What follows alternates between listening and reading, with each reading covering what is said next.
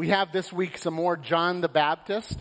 I have to tell you, I got so giddy. Pastor Lorne can speak to this. I was so rowdy about Pastor Lorne's sermon last week about John the Baptist because we kind of get two John the Baptist like passages in a row in Advent. And sometimes the second one can be a bit of a bummer because you just heard about it. But let me just say, I loved the talk about John the Baptist calling people out to the Jordan.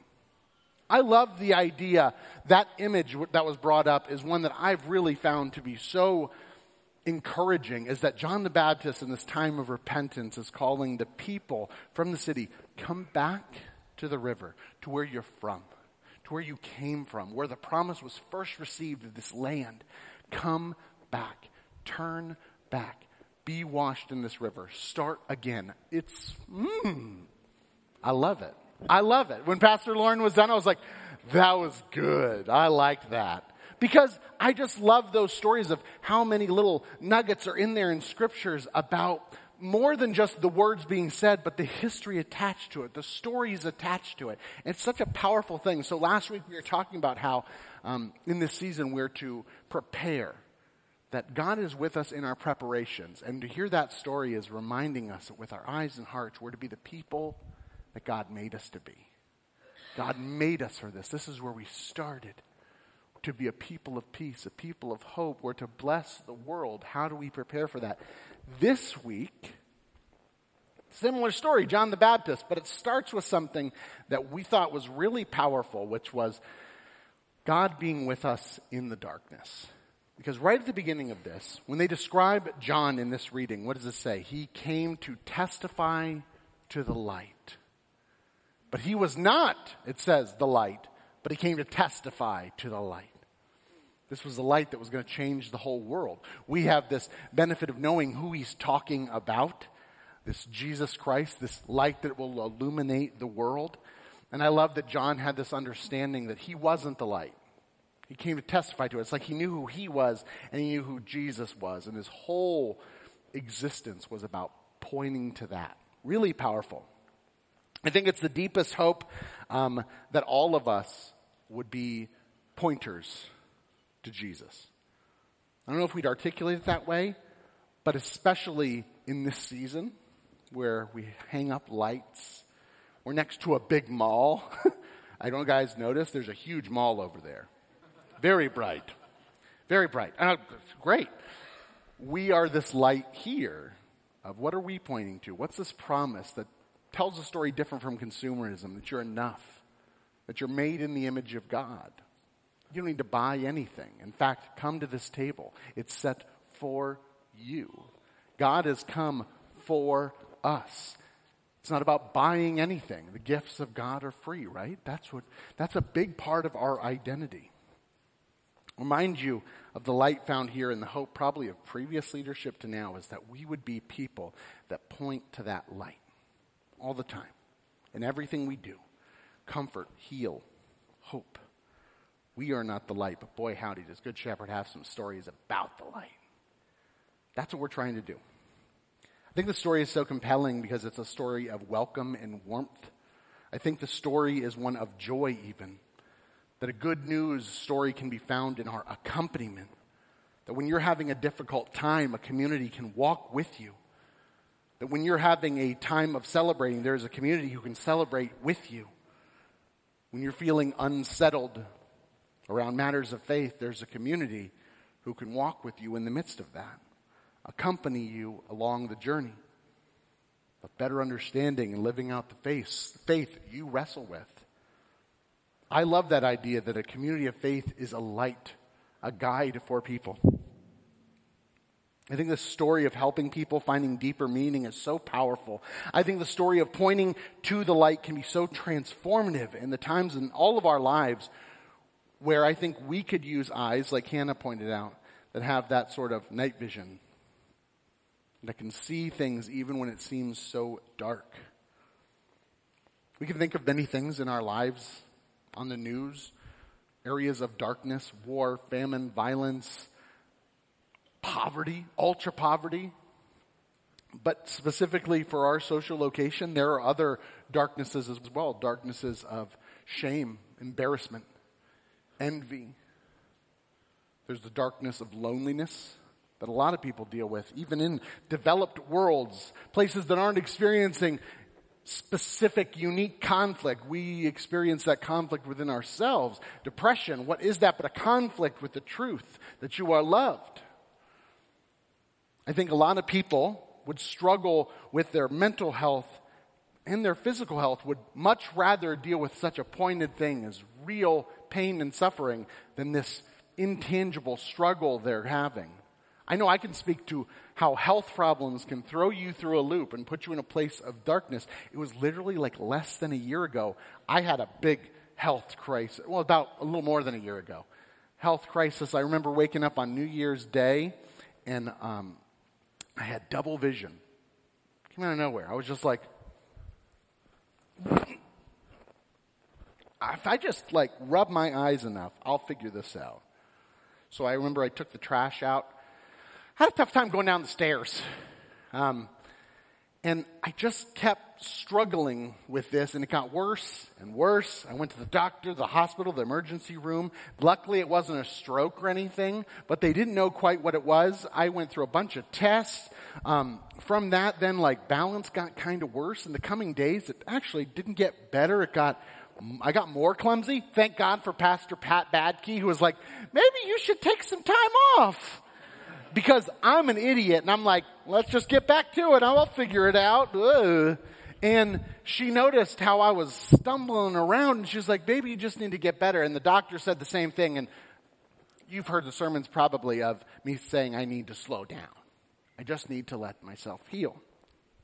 There was light all around me in what was a very dark moment. Thank God I had the church and staff of people who would say, you know, you need time to heal. You need to go to make this time to see doctors and caregivers. Thank God for that.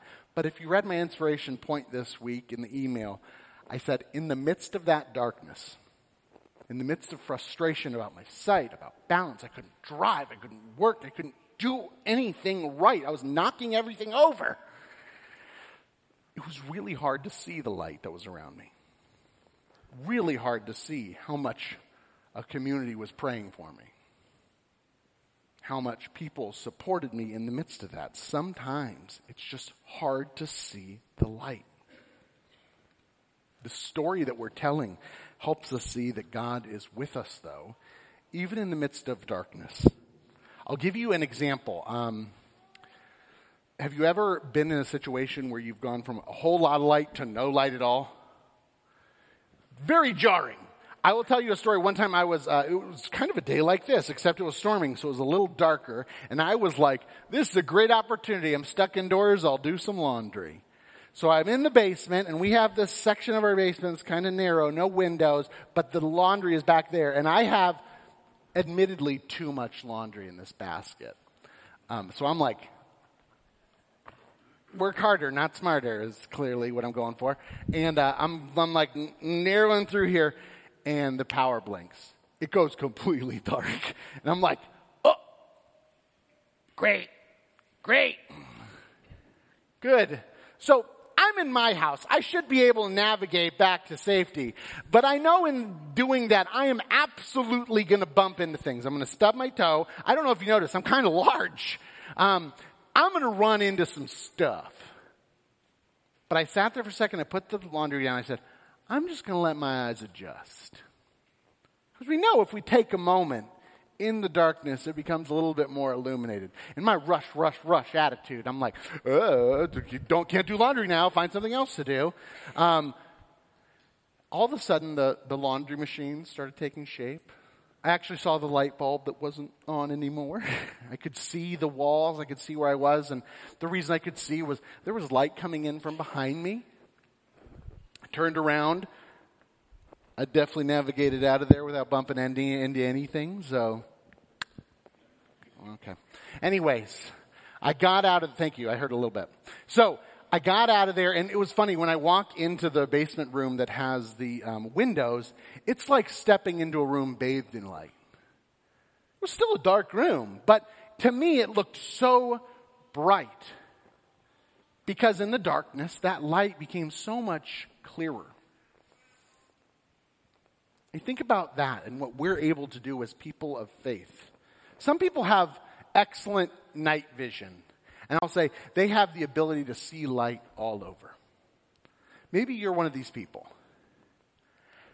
Wouldn't it be excellent if we saw that ability as something to share with people who are struggling, who need help navigating through the darkness? I would say I would have benefited greatly from that. From someone to go, oh, don't worry, I've been down here in the dark for ages. My eyes are fully adjusted to this. That's what we have the ability to do.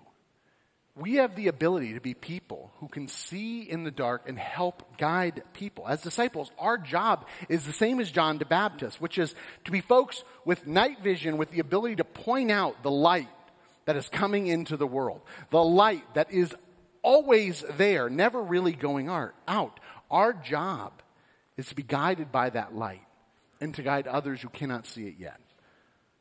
To help those whose eyes haven't adjusted yet to help people, remind them that there is good, that there is comfort, there is healing, there is hope all around us. I know when looking back at my moment of darkness, I am incredibly grateful for the people who helped guide me in that time. They didn't tell me things were great in the midst of it. They didn't tell me that light actually is everywhere. What they did was they pointed to light. They were light. And that was more than enough. In the middle of it, before our eyes were adjusted, I couldn't hear folks tell me about light. I could have people show me. And that was more than enough. But what I realized too is hearing this story and going back through scriptures all the time, it seems that darkness is critical to recognizing God's presence. God's presence is in more places than just the holly jolly moments. I love the aspect that in God's story, God routinely meets people in the darkness. The, the covenant made with Abraham happens while Abraham is in a deep sleep, in deep darkness. There's this covenant made. God is invited by this flaming pot that makes a covenant. We see this flaming pot in the darkness. Uh, Jacob wrestles with an angel who renames him Israel. When? When does he wrestle with him? In the day? In the night, in the dark. Isaiah meets God in this mountain when he's hiding in the dark. God meets him. When Moses meets God, it's when he walks into this cloud that enshrouds him in deep, deep what? Darkness. That's right. That's right. Darkness. Darkness is where God shows up and speaks to them. God is always there in the darkness.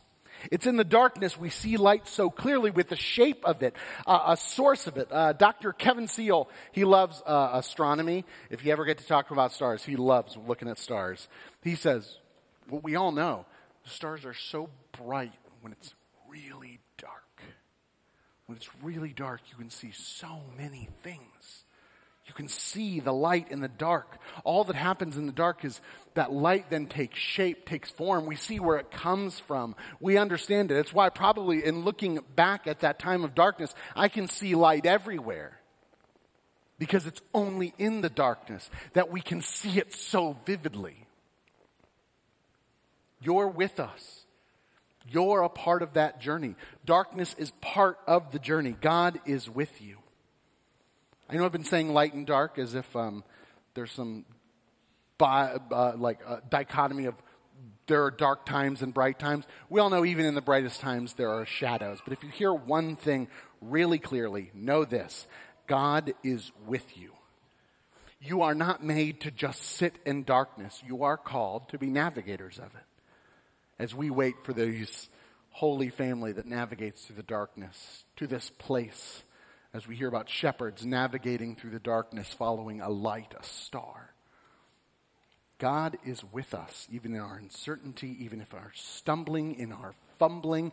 And I will ask if God is with us in the midst of that, in the midst of all that, what do we have to fear? What do we have to fear if the one who formed the cosmos from a whisper is with us now? The answer is nothing. And for that, in this season especially, as we face perhaps the longest and darkest nights of the year, As we face these moments in life, we are able to be brave because God is with us even in the darkness for the sake of the world. Amen.